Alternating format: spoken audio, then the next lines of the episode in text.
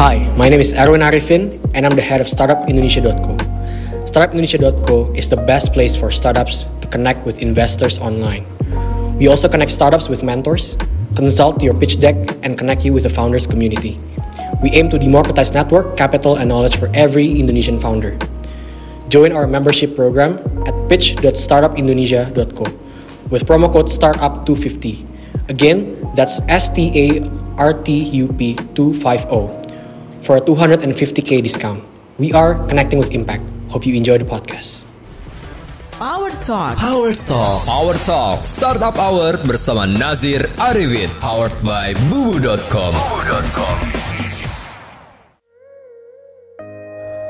Assalamualaikum warahmatullahi wabarakatuh Selamat malam semua pendengar Startup Power Wih, balik lagi kita bersama Nazir Arifin di Startup Power uh, Hari ini kita bakal bahas sesuatu yang seru-seru banget Jadi Startup Power tuh apa sih sebenarnya?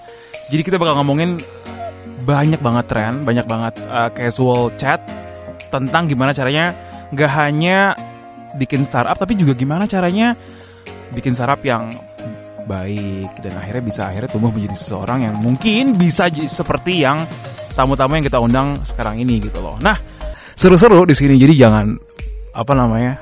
Stay tune hari Jumat jam 8 sampai jam 9 eh dengerin Startup Power. Hari ini kita bakal bahas how to get ideas karena sebenarnya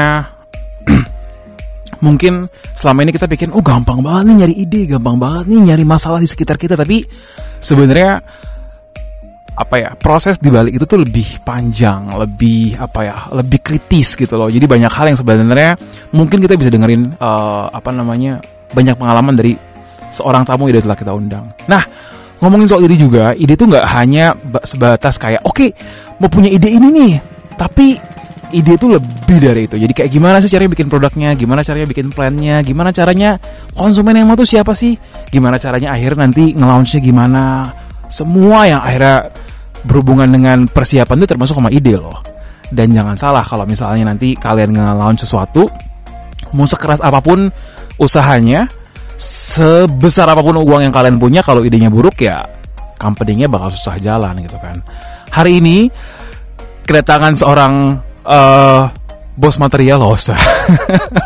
seorang eh, co-founder dari startup ternama Indonesia yaitu Buildeco ada Mas Erika CEO dan co-founder dari buildeco.com halo Mas Halo.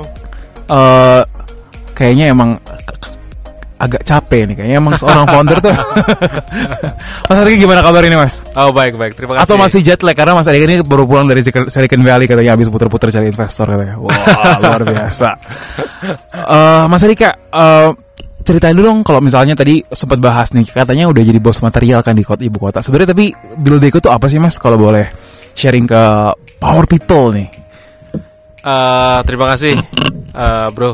Jadi eh, Buildeco itu adalah eh, e-commerce dari bahan bangunan. wow Jadi tujuannya kami itu bantuin kontraktor eh, kecil menengah untuk dapetin harga yang terbaik. Wow, oke oke. Jadi misalnya kalian mereka mau biasanya ngeborong gitu ya mungkin. Iya, Jadi iya, iya. nggak usah lagi sana sini ribet gitu kan. betul, betul. wow. Jadi sekarang keren kan. Jadi kalau kalian even mau buat rumah atau misalnya mau benerin atau misalnya mau ngapa-ngapain ya Iya. tinggal ke Buildeco gitu Iya. kan. Eh, udah berapa lama sih Mas bikin dan berjuang gak sih dan seneng-seneng oh enggak lah ya sama Sa- Buildeco ini? Iya, dari kita mulai ide itu dari awal 2017. 2017. Nah, dari ide kemudian kita bangun platformnya. Jadi pertengahan 2017 itu kita udah mulai go to market. Tuh- udah masuk pasar Oke, ya. pertengahan 2017. ya. Oke, oke, oke. Jadi sebelum Setahun itu lah. Mas Erika tuh sebenarnya akhirnya kenapa kepikiran itu apa sih eh, pengalamannya atau misalnya apa ya bahasanya tuh eh kayak ide yang berpendar di otak tuh kenapa sih akhirnya bisa keluar ini nih kita bikin Buildeco nih gitu. Jadi sebelum Buildeco ini saya adalah saya kontraktor. Waduh. Jadi oke, oke, oke. eh, saya kontraktor. Jadi saya tahu banget nih susahnya Oke. cari bahan bangunan. Hmm. Saya dulu pernah itu nyari bahan bangunan itu ya waktu kita lagi ngerjain project itu dari mulai eh, Jakarta Barat nggak nemu, Wow. kemudian kita ke Jakarta Pusat nggak nemu, Jakarta Selatan nggak dapat, ke Bekasi Hmm. nggak dapat. Oke. Jadi karena itu susah banget sih cari bahan yang kita cari itu karena eh, karena itu kenapa nggak ada yang bikin seperti ini? Jadi Hmm. bis- eh, berdasarkan dari masalah yang saya hadapi, saya coba cari solusi gitu. Oke. Wow, itu jadi memang solusi yang didapatkan Iya, memang dari iya. Dari pekerjaan, pengalaman, dan Iya. nggak puas dengan hal yang memang Iya. udah dialami selama itu udah jadi kontraktor. Jadi Iya, apa nih, apa iya, nih, apa iya. nih. Oke, abis ini kita bakal bahas proses untuk akhirnya mendapatkan ide dan akhirnya gimana sih caranya untuk akhirnya bisa menuangkan ide tersebut ke sebuah eksekusi.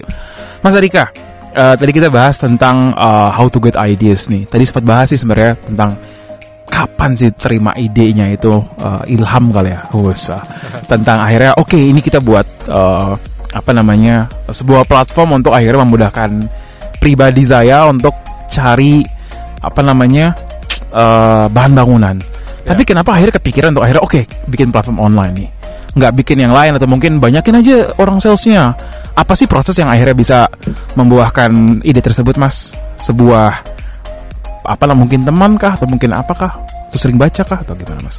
Eh, waktu setelah saya berpikir se- ada sesuatu yang masalah di sini, Mhm. gitu, saya coba untuk eh, coba untuk cari solusinya. Oke. Nah, cari solusinya karena saya background saya bukan di IT, Mhm. akhirnya saya gabung meet up meet up nih, gabung meet up, Oh, ketemu, oke, ketemu sama ketemu di- gimana startup itu gitu Oke, kan. oke, oke, oke. Nah, itu setelah itu saya coba Tapi untuk- akhirnya sebelum akhirnya kepikiran bikin akhirnya kepukulan ide bikin startup tuh apa sih mas? Akhirnya oke ke startup aja nih, nggak mungkin lebih ke gedein perusahaan atau mungkin Eh, ya, karena eh, saya lihat itu tren ke depan itu digital bisnis itu luar biasa banget Oke, nih. oke, oke, Jadi eh, it- itu yang bisa untuk eh, apa ya scalability-nya itu Oke, bisa lebih bisa cepat lebih gitu ya? cepat ya. Oke, oke, oke. Kalau kita tradisional bisnis itu kan kita eh, butuh waktu yang cukup panjang untuk jadi gede. Hmm, Nah sekarang ini banyak contoh tuh. Jadi eh, perusahaan-perusahaan yang baru, maksud maksud saya baru itu ya setahun dua tahun, tapi dia itu udah bisa masuk pasar dan bisa dilihat hmm, hmm, hmm. gitu. Tapi kalau kita seperti perusahaan yang sebelumnya konvensional itu kan butuh waktu yang lama. Oke oke oke. Nah di- dengan ajaran digital ini eh, kita bisa memotong nih waktu itu, mempercepat waktu itu. Jadi mulai kecil itu bisa jadi masuk pasar dan bisa untuk coba untuk apa ya eh, mendistrap pasar Oke. itu gitu. dan sih. lebih cepat untuk akhirnya iya, dan gitu, iya, ya? iya, iya. Oke. Tadi akhirnya terpikir dan akhirnya ikut-ikut ke meet up dan lain-lain tuh akhirnya Iya. untuk nyari partner atau lebih ke arah untuk tukar pikiran mas? eh kemitab itu adalah saya berpikir bagaimana caranya eh, ide saya itu bisa dieksekusi. Hmm. Kalau cuma ide tanpa eksekusi itu kan jadinya ya cuma seperti ide aja. Iya. Eh, apa nggak ada gunanya. Tapi Mhm. kalau ide itu dieksekusi dengan baik dan benar itu baru jadi sesuatu. Oke gitu. oke oke. Itu berapa lama berapa lama sih mas akhirnya kayak oke punya ide ini sampai akhirnya kayak apa namanya? Apakah memang ide yang pertama kali ketemu sama ide yang akhirnya dibuat jadi platform tuh sama? Atau emang kayak oh abis research abis apa akhirnya berubah dan punya satu yang kayak oke ini nih eh, apa namanya ide, apa eh, ide yang paling tepat gitu? Iya. Eh, untuk dapetin ide itu kan lebih mudah ya. Iya. Jadi kita nggak ngapa-ngapain, kita lagi merenung atau atau lagi makan banyak sekali ide di luar sana. Tapi Hmm. apakah ide itu tepat atau bisa untuk apa ya dieksekusi menjadi suatu suatu suatu bisnis itu kita mesti uh, ikuti beberapa stepnya. Jadi Oke. misal kita harus riset pasar, kemudian Oh, kita harus penting. tahu Oh.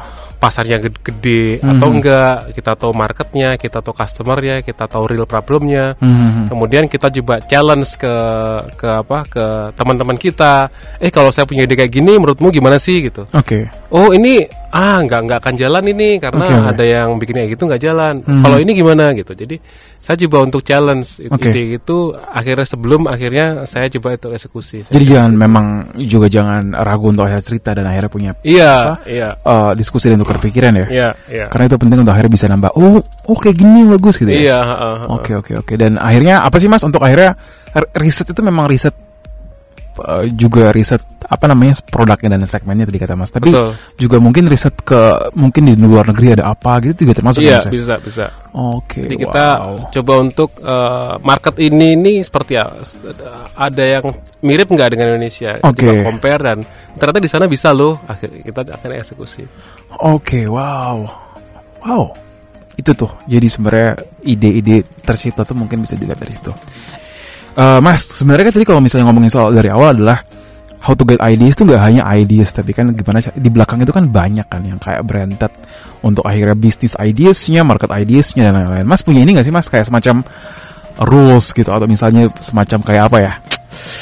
Eh Bible-nya gitu untuk akhirnya gimana caranya nemuin ideas gitu mas? Ya, waktu uh, saya kebetulan waktu ikut inkubator tahun lalu, oke saya itu diberitahu ada 10 nih. oh, oke Wah, 10 ini dicatat nih guys semuanya ya. aturan untuk mendapatkan ide untuk bisnis uh, startup. Oke, Gitu. wow. Nomor satu apa tuh mas? Pertama itu adalah kita harus passionate, harus punya passion untuk startup ini gitu. Passion tentang startup ini. Iya. oke.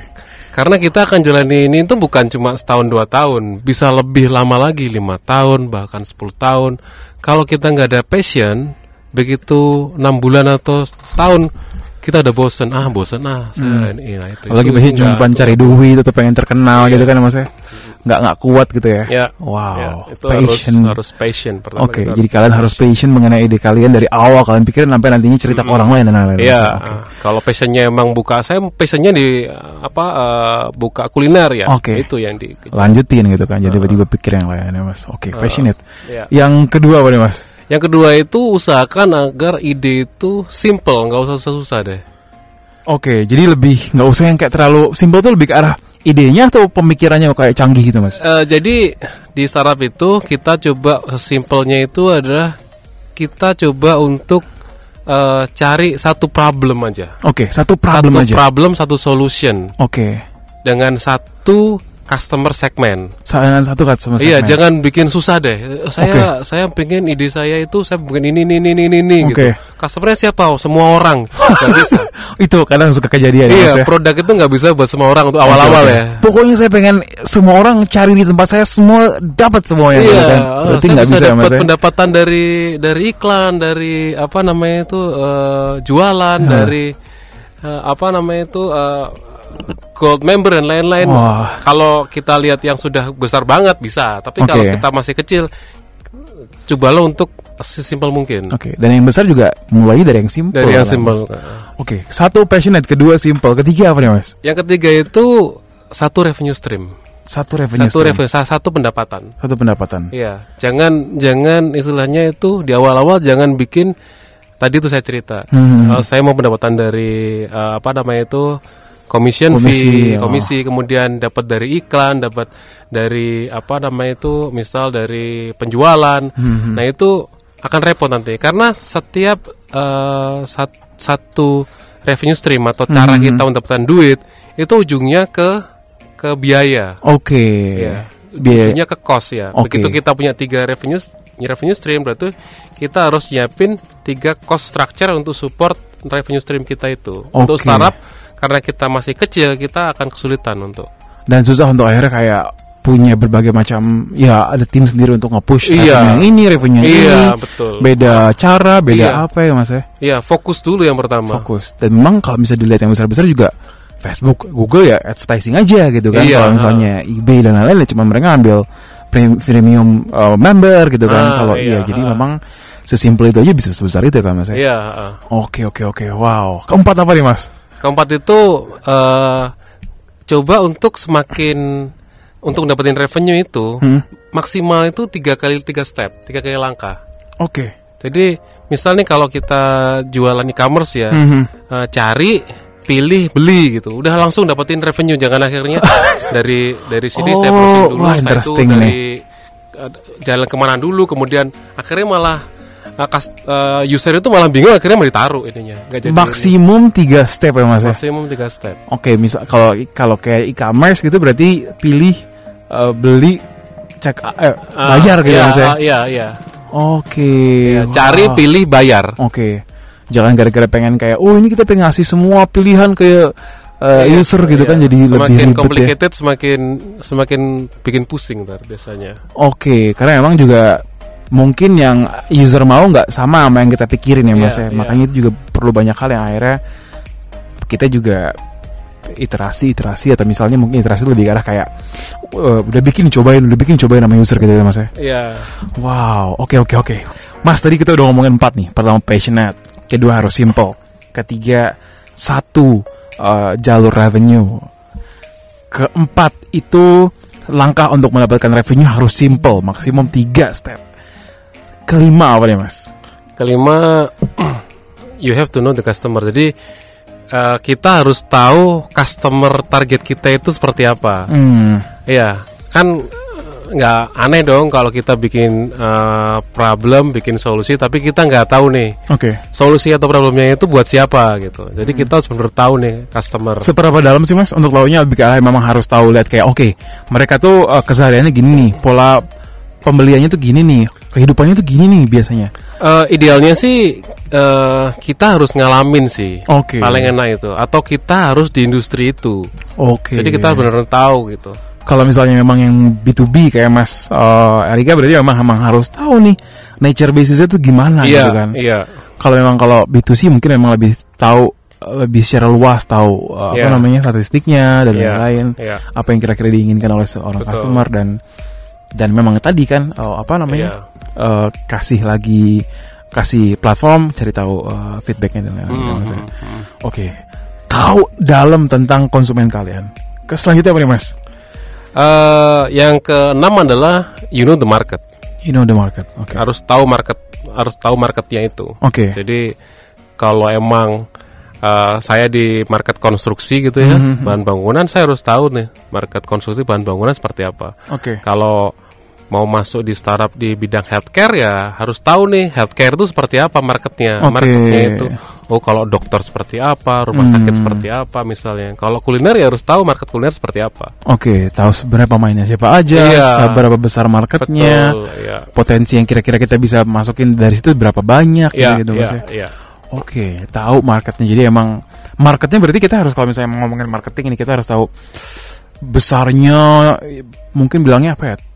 Market size sama total, total addressable marketnya mungkin segmen-segmen yang lebih kecil ini Eh. sudah mungkin kayak yaudah yang penting tahu nih siapa yang paling spesifik gitu mas. Iya, market itu bisa jadi kompetisi ya. Kompeti Oke. kom- pe- pesaingnya itu eh, siapa nih? Oh kondisinya Karena sekarang iya. ya mas ya. Karena bisnis itu kan nggak mungkin nggak ada pesaing. Mhm. Kalau bisnis nggak ada pesaing berarti ada salah, ada yang salah di bisnisnya berarti. ya.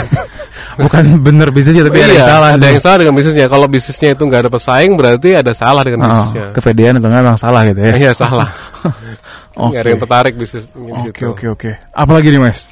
Yang ketujuh adalah marketnya itu harus besar banget. Oke. Karena kalau kita cuma marketnya misal cuma satu kecamatan gitu, Hmm. itu setahun udah selesai. Oke. Marketnya harus benar-benar besar banget. Apa namanya itu? Marketnya saya itu adalah se Indonesia atau ntar bisa berkembang se Asia Tenggara atau Oke. bisa berkembang se Asia atau se dunia Oke oke. kayak gitu. Jadi kita marketnya itu harus gede banget. Oke. Nah, minim- Kalau misalnya mungkin kayak apa namanya? eh ke Airbnb gitu, mungkin mereka harus tahu market mengenai booking ho- online hotel market Iya, berapa, iya. mungkin eh, hotel eh, vacation market berapa Betul, gitu. Itu iya. itu dicarinya gampang lah ya Mas, lewat internet lah apalah gitu. Iya, ya, Mas. dengan kondisi saat ini teknologi inform- informasi seperti ini gampang banget dicari. Oke. Bisa bisa cari di apa eh, internet banyak banget data-data seperti itu. Kalau misalnya ngomongin masalah kayak misalnya nih Mas, eh, Gojek gitu atau misalnya beberapa eh, kayak Amazon dulu, mungkin kalau Gojek kan eh marketnya Gojek Gojek kan kecil dulu itu gimana sih Mas untuk akhirnya tahu oh ini gede nih marketnya ke depannya. Eh, pasti menurut saya eh, founder dari startup-startup yang besar-besar itu mereka mereka tahu ujungnya itu nantinya seperti ya. apa Oke oke gitu. oke. Dalam hal untuk mencapai ujungnya itu gedenya nanti seperti ini nih. Mhm. Mereka kan pasti ada step-stepnya nih. Oh, Oke. bulan tahun pertama kita kayak segini dulu fase Hmm. awal. Setelah itu ada step kedua baru kita buka yang layanan seperti ini. Hmm. Step ketiga kita layanannya seperti ini lebih gede lagi. Step keempat akhirnya jadi seperti ini itu. Nggak Oke. mungkin dari awal langsung tapi Langsung. mereka dari awal udah tahu nih, saya ke depan pengen seperti itu. Oke, jadi memang harus tahu dan memang harus di apa namanya di mapping sedikit sedemikian Iya, untuk akhirnya iya. bisa tahu oke ini nih eh, apa namanya Iya. tujuan akhir saya gitu. Oke, eksekusinya yang kita step by step. step by step. Habis Hmm. tiba-tiba wow gitu kan. Iya. Kecuali kalau anak orang kaya gitu. ya udah, Mas ini sebelum kita lanjut ada pertanyaannya Mas dari Ardi di Solo nih Mas. Mas di mana sih favorite place untuk akhirnya berpikir? Eh, aduh. Kayak gitu itu nggak nggak oh nggak ada ya tiba-tiba ya. Eh. Pro- lebih ke prosesnya atau tempatnya nih Mas? eh, Atau momen ya? momen sih. Oh, Jadi momen kadang-kadang kita lihat, eh ini eh, misal nih eh, wak- eh, eh, mungkin eh, Nadim, eh ini saya lagi nunggu Gojek ini susah banget cari Gojek sih gitu. Oke, oke, oke. Akhirnya kepikiran kenapa nggak saya eh, bikin aplikasi untuk bantuin saya dan kayak saya ini untuk dapetin Gojek lebih gampang Mhm. dan harganya benar-benar fair gitu Oke. kan. Itu mungkin. Kalau saya waktu itu kan kepikiran, "Wih, susah banget sih lagi cari bahan bangunan kayak gini. Begitu saya butuh, eh, minta ampun nih ininya. Jadi eh, experience itu kayak gitu. Oke. Ada yang kayak gitu. Ada yang hmm, kira-kira bar- eh, di saat kita berpikir itu juga ada. Jadi Hmm. banyak sih karena ide itu menurut saya eh gampang sih di, di Dicari di- ya? dicari itu lebih Oke, lebih oke. gampang. Eksekusinya yang yang Oke. yang, Yang yang- agak lebih iya lebih menantang. lebih menantang. itu Ardi. Jadi bukan ininya tapi mungkin momen-momennya dan, Momen-momennya dan kita dan- harus itu dilatih ya Mas ya. Iya. Kita bisa lebih kritis berpikir Iya. ya Mas. Peka ya. Peka dan peduli. Nah, kalau Oke, kita kalau kita ada problem kita nggak ngeluh, tapi eh solusinya apa nih? Gitu. Hmm. Nah, itu yang perlu dibutuhkan Iya. oleh seluruh uh, bangsa Indonesia untuk akhirnya bisa melihat solusi dibandingkan iya. Mas ya. Daripada ngeluh-ngeluh terus kan? Iya. Ha, jadi peka juga dibukan dibutuhkan untuk akhirnya peka untuk wanita gitu kan. kita peka untuk akhirnya lihat solusi lihat masalah dan akhirnya menemukan sebuah solusi. Itu dia per jawab pertanyaan per, itu dia jawabannya. Wih, terima kasih terima kasih hari ini lebih lebih lebih seru dari biasanya. Eh, Mas tadi kita lagi ngomongin 10 cara untuk akhirnya bisa dapetin ide. Kita baru bahas 7. Pertama passionate, kedua simple. Eh, ketiga re- revenue streamnya cuma satu. Keempat few steps to revenue jadi nggak usah heboh-heboh untuk akhirnya bisa dapetin revenue. Tiga tiga step maksimum. Tahu sebenarnya usernya siapa. Tahu sebenarnya marketnya siapa. Marketnya harus besar banget. Yang ke delapan apa nih mas? Yang kedelapan adalah kita punya secret sauce. Waduh. Secret sauce itu adalah apa sih yang membuat kita itu lebih dari yang lain? Bisa bisa dari eh, network yang kita miliki di, di industri itu. Oke. Bisa dengan oh saya punya teknologi yang lebih unggul dari yang lain. Nah itu. Hmm, Ada yang bilang secret sauce, ada yang bilang unfair advantage. unfair advantage. Jadi Wah. apa yang membuat kita itu lebih dari yang lain gitu. Oke. Karena kan begitu kita masuk digital itu gampang di copy. Nah, Mhm, nah, itu apa sih benar-benar. yang apa sih yang membuat kita itu bisa survive dalam kompetisi itu? Mhm. Gitu. Ya itu yang kita kita mesti explore sih. Apa Oke. sih kelebihan saya, ke- kelebihan tim saya, kelebihan produk saya dibandingkan dengan yang lain? bahasa bisnis bilang competitive advantage kali ya mas. Ya, Oke, competitive jadi uniknya nih apa nih yang Uniknya itu mungkin apa? kalau misalnya masuk ke situ mungkin aja orang lain belum tahu Iya, gitu kan nggak bisa mungkin- di-copy Iya, gitu iya. kan. atau kita menemuin kayak satu market yang belum dieksplor sama siapa pun Iya, gitu mas ya. atau ternyata kita paling punya developer yang paling canggih di bidangnya gitu Iya, mas ya. Oh, itu iya. harus cari tahu jadi jangan tiba-tiba berpikir bahwa kadang orang pikir kayak oke ini I'm the smartest person on earth untuk akhirnya mengerjakan hal ini gitu kan kadang kan gitu kan I don't need other people I can bring uh, seperti itu ya berarti Ah. perlu orang lain untuk akhirnya bisa tumbuh dan tahu Iya. sebenarnya kelebihan diri kita apa mas ya Betul. Kalau kita sama seperti yang lain, nah susah nih. Oke, jadi itu delapan. Yang terakhir, eh ke sembilan apa mas? Kisi-kisinya dulu sebelum kita akhirnya dengerin lagu lagi karena. Kesembilan adalah you have to try to kill it. Jadi maksudnya itu kita harus coba cari tahu apa sih kelemahan dari ide kita itu gitu. Oh, Oke. Coba untuk coba untuk di di apa ya? Hina-hina. Dibunuh. Oh, gitu. dibunuh. Dibunuh. Kalau ada gini gimana sih? Kalau ini gimana sih ya? Coba dibenturkan dengan eh, apa namanya itu logika-logika kita. Oke. Uh, Karena le- kalau masih ide masih lebih enak nih ya. Hmm. Tapi kalau begitu eksekusi, begitu kita istilahnya kepentok itu lebih lebih capek nih. Meskipun di startup banyak Hmm. pentoknya. Jadi harus coba gimana pun asumsi, kasih alasan, kasih argumen untuk akhirnya bisa menyelesaikan dan membunuh ide itu, ide itu untuk akhirnya nggak nggak relevan Iya, lagi. Ya. ternyata ide ini nih ide saya itu nggak bisa dibunuh. Nah itu Oke. harus luar biasa. Kalau idenya bertahan berarti bagus sama saya. Iya. Oke.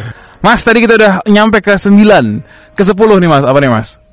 10 ya cepet banget nih. 10 Wah iya cepet-cepet Karena Jadi kalau iya 10 itu adalah eh, try to share your idea. Oke eh, share your idea itu bisa ke teman, bisa ke calon customer gitu.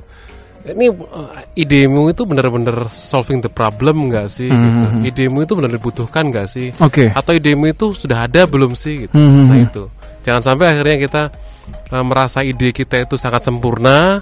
Ditutup-tutupin tutupi. gitu. ah. Kalau kalau dieksekusi sih masih oke ya. Oke, Tapi oke. kalau nggak dieksekusi kan sama aja. Oke, eh bikin apa bro? Lagi sibuk apa bro? Oh enggak lah, gitu-gitu doang. Iya. Kan kalau seru Iya, kalau iya. kita, eh saya coba begini nih. Menurut Ah. kamu gimana gitu kan? Iya. Oh menurut saya ide kamu itu udah ada yang bikin dan dia itu ada masalah gini-gini lah. Akhirnya kita bisa cari tahu tuh. Oh ternyata sudah ada yang bikin dan dia itu bikinnya seperti itu. Hmm. Mungkin kita bisa lebih bikin lebih bagus lagi.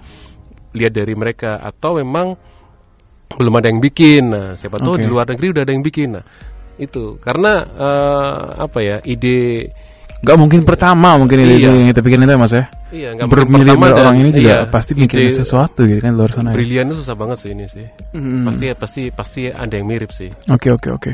Dan mungkin juga kenapa akhirnya kita nggak nggak harus harus berani sharing gara-gara mungkin orang yang kita sharingin juga belum tentu bisa untuk akhirnya bisa bikin yang sama kayak kita gitu kan. Iya, ya?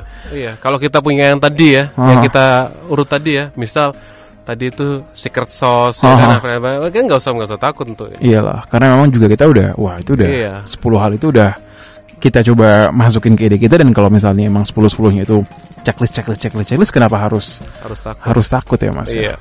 Iya. Luar biasa 10 cara untuk akhirnya mendapatkan ide. Tepuk tangan.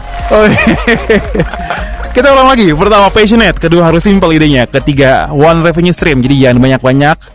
Keempat few steps to revenue. Jadi jangan kebanyak-banyakan juga untuk akhirnya bisa da- dapat uang dari user, user kalian. Kelima, tahu usernya siapa. Keenam, tahu marketnya siapa. Ketujuh, harus besar. Jadi kalian harus serve the market yang juga besar untuk akhirnya bisa tumbuh menjadi besar. Kedelapan, punya secret sauce atau bilangnya kita apa ya keahlian atau misalnya keunggulan yang dipunyai oleh seorang kita sebagai seorang founder. Kesembilan itu kill the idea. Wah, jadi tuh hina-hina tuh bully-bully itu idenya jadi biar biar kuat gitu loh jangan bully-bully orang doang netizen eh sih bully-bully biar ide itu semakin semakin sempurna ke 10 jangan takut untuk sharing your idea untuk akhirnya bisa mendapatkan banyak feedback dari semua orang yang ada di Iya. luar sana. Luar biasa. Nanti kita uh, next uh, episode kita ngomongin 100 cara untuk sukses. Seribu tuh siapa dapat uang. Oh, enggak, enggak. Gampang itu. Jadi banyak hal yang luar biasa nih sharingnya Mas Arika Uh, terima kasih Mas Sama-sama. untuk bisa sharing how to get ideas. Semoga semua uh, rencana dan banyak hal yang sekarang lagi direncanakan bisa sukses dan Bildeko bisa menjadi uh, apa namanya saingan Kementerian uh, Pekerjaan Umum ya. Amin. Oh, ya. Mitra lah ya. mitra oh ya mitra terbesar mas eh, sebelum akhirnya undur diri nih kita dari startup hour ada nggak sih mas kuat nih untuk pendengar startup hour untuk akhirnya mereka bisa lebih kuat dan tegar menghadapi semua cobaan yang mereka lagi hadapi membangun startup yang keren ini mas Iya. Jadi karena di startup itu kita sering eh, melakukan kesalahan dalam arti yang bagus ya, bukan kesalahan dalam arti dalam arti yang buruk, Hmm. eh, dalam arti yang benar gitu ya, Oke. positif ya.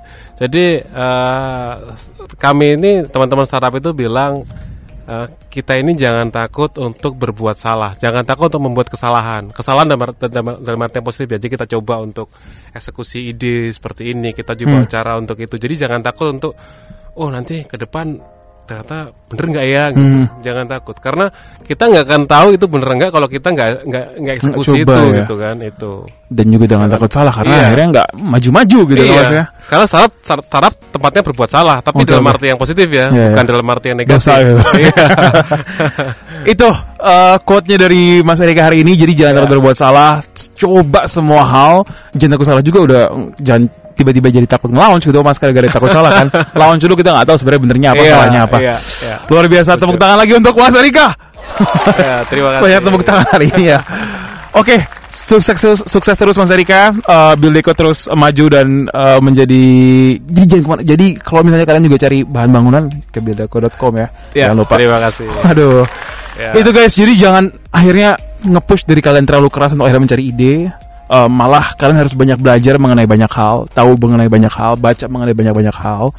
Eh, berlatih juga untuk ngelihat semua problem di, di sekitar kita. Jangan tadi kata harus peka, jangan eh, apa namanya ngeluh mulu uh, things yang nggak jalan sesuai ini apa namanya uh, seharusnya mungkin juga banyak baca mengenai banyak hal yang kejadian di luar negeri ya mas ya terus juga temuin passionnya sesuatu yang interest bagi, bagi kalian lanjutin dan apa namanya ketemu banyak orang ngobrol sama banyak orang bertukar pikiran dan at some point seperti di Mas Erika bilang ide tiba-tiba bakal muncul dan kalian bakal tahu oke ini aha moment nih yang kira-kira bisa dilanjutkan Iya. menjadi sebuah ya seperti sekarang menjadi sebuah build deco gitu kan Eksekusi, Eksekusi. jangan jangan disimpan aja. Jangan disimpan aja itu yang paling penting terakhirnya itu how to execute kita bakal ngomongin minggu depan ya oke jangan lupa dengerin.